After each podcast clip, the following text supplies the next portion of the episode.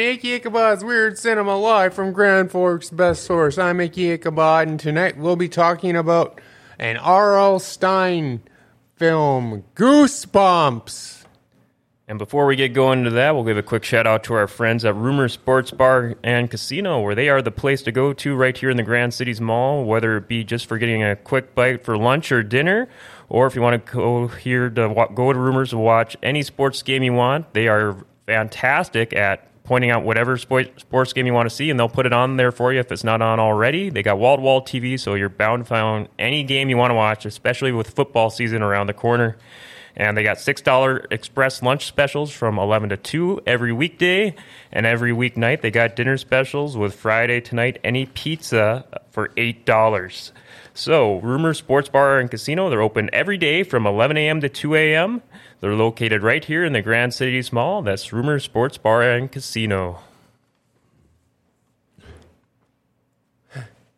Welcome back. Uh, tonight's, as I said, tonight's film is Goosebumps. Basically, the story is this: a kid moves to a new town. Uh, he fall kind of falls in love with his neighbor's daughter, but his neighbor is reclusive author R.L. Stine. But when they open up one of his books, all terror breaks loose. Yeah, actually, yeah, I think, yeah, that's actually a pretty nice, right to the point, yeah, setup for it all. I, I think before we jump into it, I mean, maybe for a nice, good primer, just to set the stage for it, you know, it's based off the iconic Goosebumps books. Maybe we Oh. could give a, a quick little recap of our, our fandom for Goosebumps growing up. I think almost every kid had to have been exposed to it.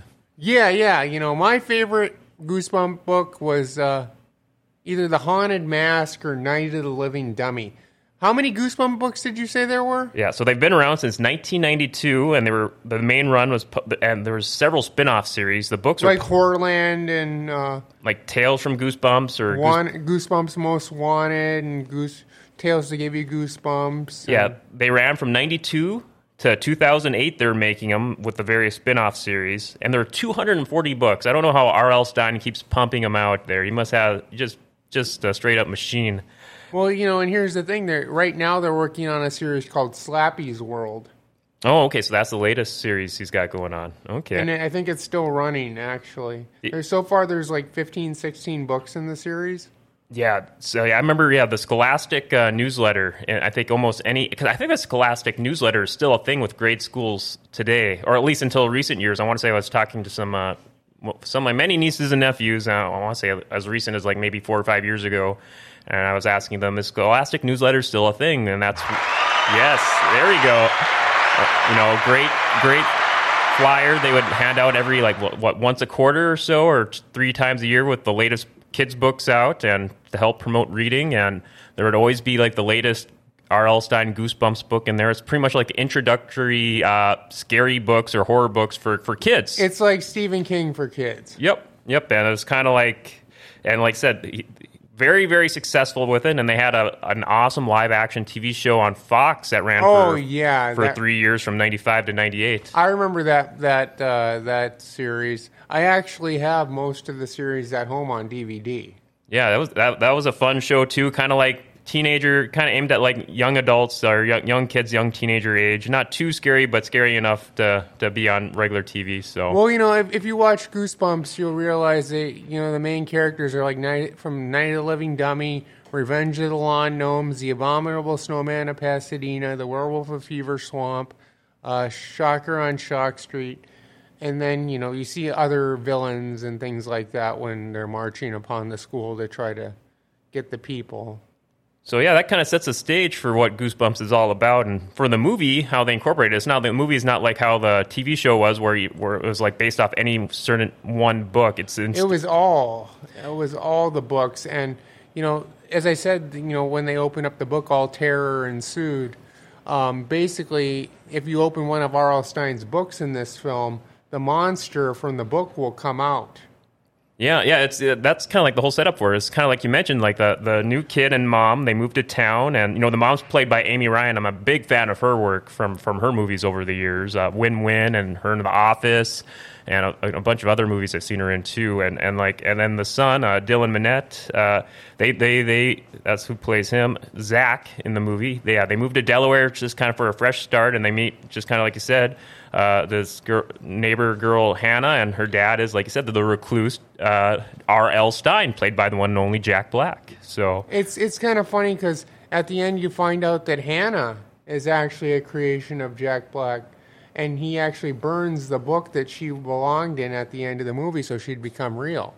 Yeah, it was. Yeah, it was kind of a unique twist for like how are they going to incorporate R.L. Stine, you know, the real person, uh, into the movie, you know, and like oh, at the end of the movie, uh, Jack Black becomes a teacher at the school, and he's walking, and R.L. Stine comes up, and he goes, "I'm Mr. Black," which is kind of weird because Jack Black plays R.L. Stine, and R.L. Stine plays Mr. Black. Yeah, it was a nice little cameo there for him in there for R.L. Stine to make it in there because I was like, all right, he's got to make at least a brief little cameo. But uh, did you like that opening setup for how they introduced the characters and like?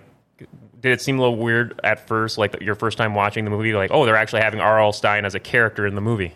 Yeah, um, I read an interview with R.L. Stine once that said Jack Black wanted to play him, but he wanted to play a darker version of him he's kind of a little dark. He's he, he plays it up a little bit for laughs. Not kind of a little bit like that trademark Jack Black style humor, but not all. He doesn't lean into it as much as he usually does. He has a little bit of a sinister side of him, kind of snapping at the neighbor kids, telling them to stop messing with his daughter and and to mind his own business. Well, you know, while we're talking about Jack Black, I got to mention one thing that I really like about Jack Black. What's some What's some of your favorite stuff of his? Tenacious D. Okay, you're a big Tenacious D fan. Yes. Yeah. Oh gosh. Yeah. They they got a lot. They they they do have some fun songs. That is for sure. Yeah. And, Him uh, and Kyle Gass are Tenacious D and. Yep. And I think yeah they did a movie too, the Tenacious D movie. In the Pick of Destiny. Yeah. Yep. And uh, yeah, well, yeah, I like a lot of. I don't won't say I like everything Jack Black does, but I know there's definitely a few movies of his that I'm very big fan. One of the first of. first movies he was in was The Cable Guy. Oh yeah, that's right. Yep, yep. Cable Guy is really good good work for him, man. He's did a lot of good like supporting roles and a lot of good major works too. Orange what, County. Uh, yeah. One of the things I liked him in was Nacho Libre for all you wrestling fans out there. Yeah. Yeah, some good potential future candidates for uh, future episodes there. So, and you know, just to, just to toot my own horn, check if you like if you want to hear more about wrestling, check out Icky Ichabod's Weird Wrestling.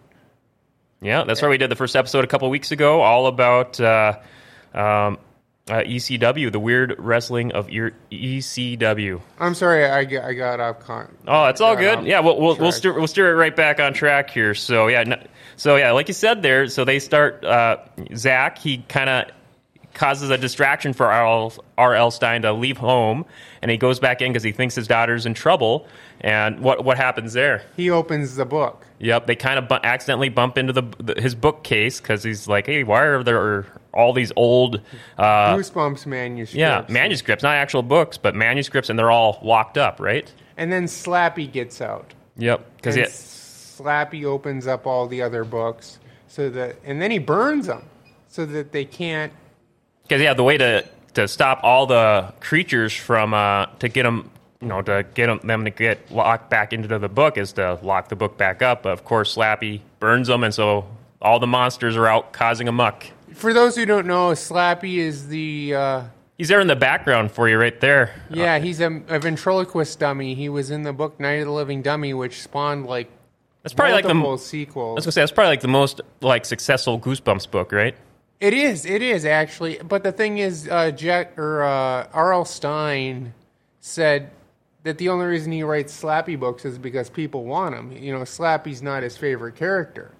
Yeah, I mean, I, I think I, I, I really like the slap. A couple, I only read like maybe about ten Goosebumps books from over the years, but I remember like I think I read one of the Slappy ones. I think was it the Cuckoo Clock of Doom. Uh, well, that was a good one. Here's the thing: if I remember right, Jack Black does the voice of Slappy too. Oh, doesn't he? Okay. If I remember my trivia right. And like you know, in R.L. Stine's house too, there's a a ton of props for all the Goosebumps books from over the years. Probably a lot of Easter eggs for for diehard fans like yourself. Did, did you catch any like that? I remember you said you saw this movie a bunch of times.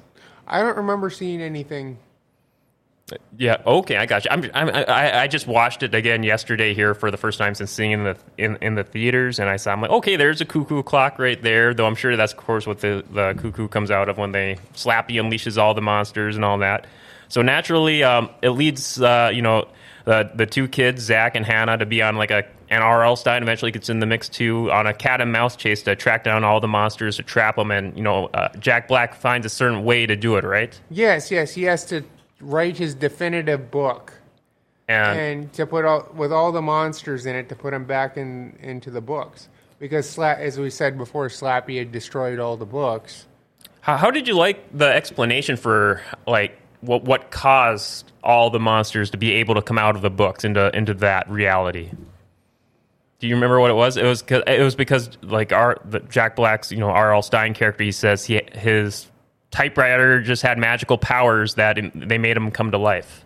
And then he, you know, it says that the monsters were like his friends because he had really bad allergies or something like that, and he'd stay in his room all day and write.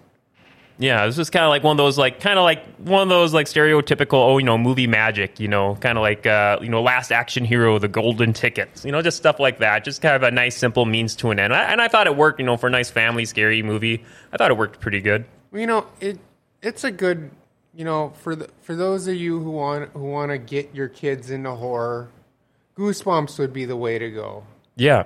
I, I still read Goosebumps. I, I have a pretty pretty big Goosebumps collection at home. So, of all those Goosebumps books, was there, I mean, aside from Slappy being, of course, like the main uh, standout villain of this movie, like all the other, many other villains that kind of get portrayed in real life, were there- were there any others you really like portrayed in the film? Um, What about the Invisible Boy? the Invisible Boy, yeah, the one who didn't get sucked back into the book. Yeah, that was a nice little twist at the end there, right? Um, I liked uh, personally if it were one of the main villains, I liked uh, the Werewolf of Fever Swamp. But if it's going to be the lesser known villains, it would probably have to be the Vampire Count Nightwing, if I remember right, is his name. Okay, yeah, I'm, I'm I'm blanking on that one off He's the top one of of the head. ones that you see marching in the thing of monsters, the parade of monsters, or I guess as speaking of parades and festivals, what did you think of like that? They had that big like Hannah wanted to show Dylan or Zach, excuse me, uh, uh, like oh let me show you something cool, and just off in the woods a little ways from the is in- an amusement park. yeah this abandoned amusement park, like a little three minute trek away from into the woods off to the sides from their house. That seemed a little too convenient though. What, what's what's scarier than a freaking amusement park? An abandoned music amusement park, yes, but You know, Uh, of course, the whole big final showdown takes not all of it, but a, a good chunk of the final showdown takes place there, where the where they c- confront all the monsters to trap them back there. Speak, speaking of that, we were talking about talking about. Uh, um, are you afraid of the dark in the future? There's there there was one episode called "The Laughing in the Dark," which is about this clown in an amusement park where they they rip off his nose, and it freaked the hell out of me when I was a kid. Yeah, that'd be a fun one to do. That was a great. I I, I think I was mentioning in our pre-show here that uh, not. Are you afraid of the dark? Is kind of let you what you graduated from from Goosebumps before you know going on to full on like R rated horror movies and stuff like that. Like Goosebumps would say be like PG. Uh, maybe Are You Afraid of the Dark would be PG thirteen equivalent, and would you would you say that would be a fair representation? It would be a fair representation. yeah. So so yeah. How did how did you like this movie? How it all wrapped up there and all that? I did like it, you know, with R.L. Stine coming in in the end and things like that. There was there's two words that I want to say that were not in the movie that should have been in the movie. Monster blood. Monster Blood. Oh, they had to keep that you know that family friendly rating though. So Well, Mo- Monster blood is like fourth or fifth book in the series. okay. Yeah, I guess I'm, I can't and remember it was that like one. this this slime that would make things grow or Mm, okay, it's kind of ringing. a bell. Was it in the TV series? I Yeah, think it I, was. I kind of vaguely remember it from the TV series. Yeah, but Yeah, I, I really like this movie. I thought it was a really good just representation of, of from, from the Goosebumps books I saw and, and of the movies and just getting R.L. Stine into the mix as a character. I thought they pulled it off. I thought Jack Black was really good. And Amy Ryan is, of course, just one of my favorite actresses. So I Oh. thought she was great.